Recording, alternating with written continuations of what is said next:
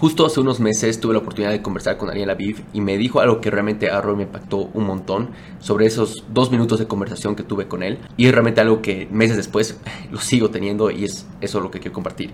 Y ni bien lo vi a Ray y le dije a Daniel sobre lo mucho que yo empatizaba con él y le agradecí por todo el contenido que él hablaba acerca de la muerte.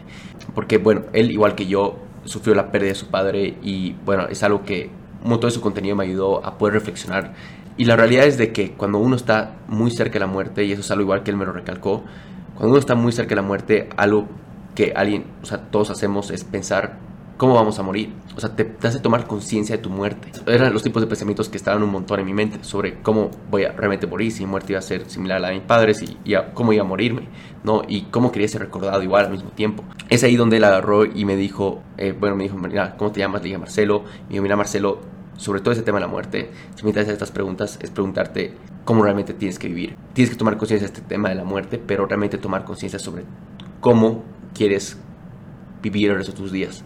Y eso es algo que realmente me impactó porque no, no pensamos en eso, no pensamos sobre realmente cada día es así como quiero vivir, es así como quiero vivir. Y empezar a hacerme esas preguntas repetir constantemente ese mensaje que me dejó, realmente me empezó a ayudar a estar más presente y disfrutar cada día mucho más a lo máximo, en vez de estar pensando sobre cómo iba a morir.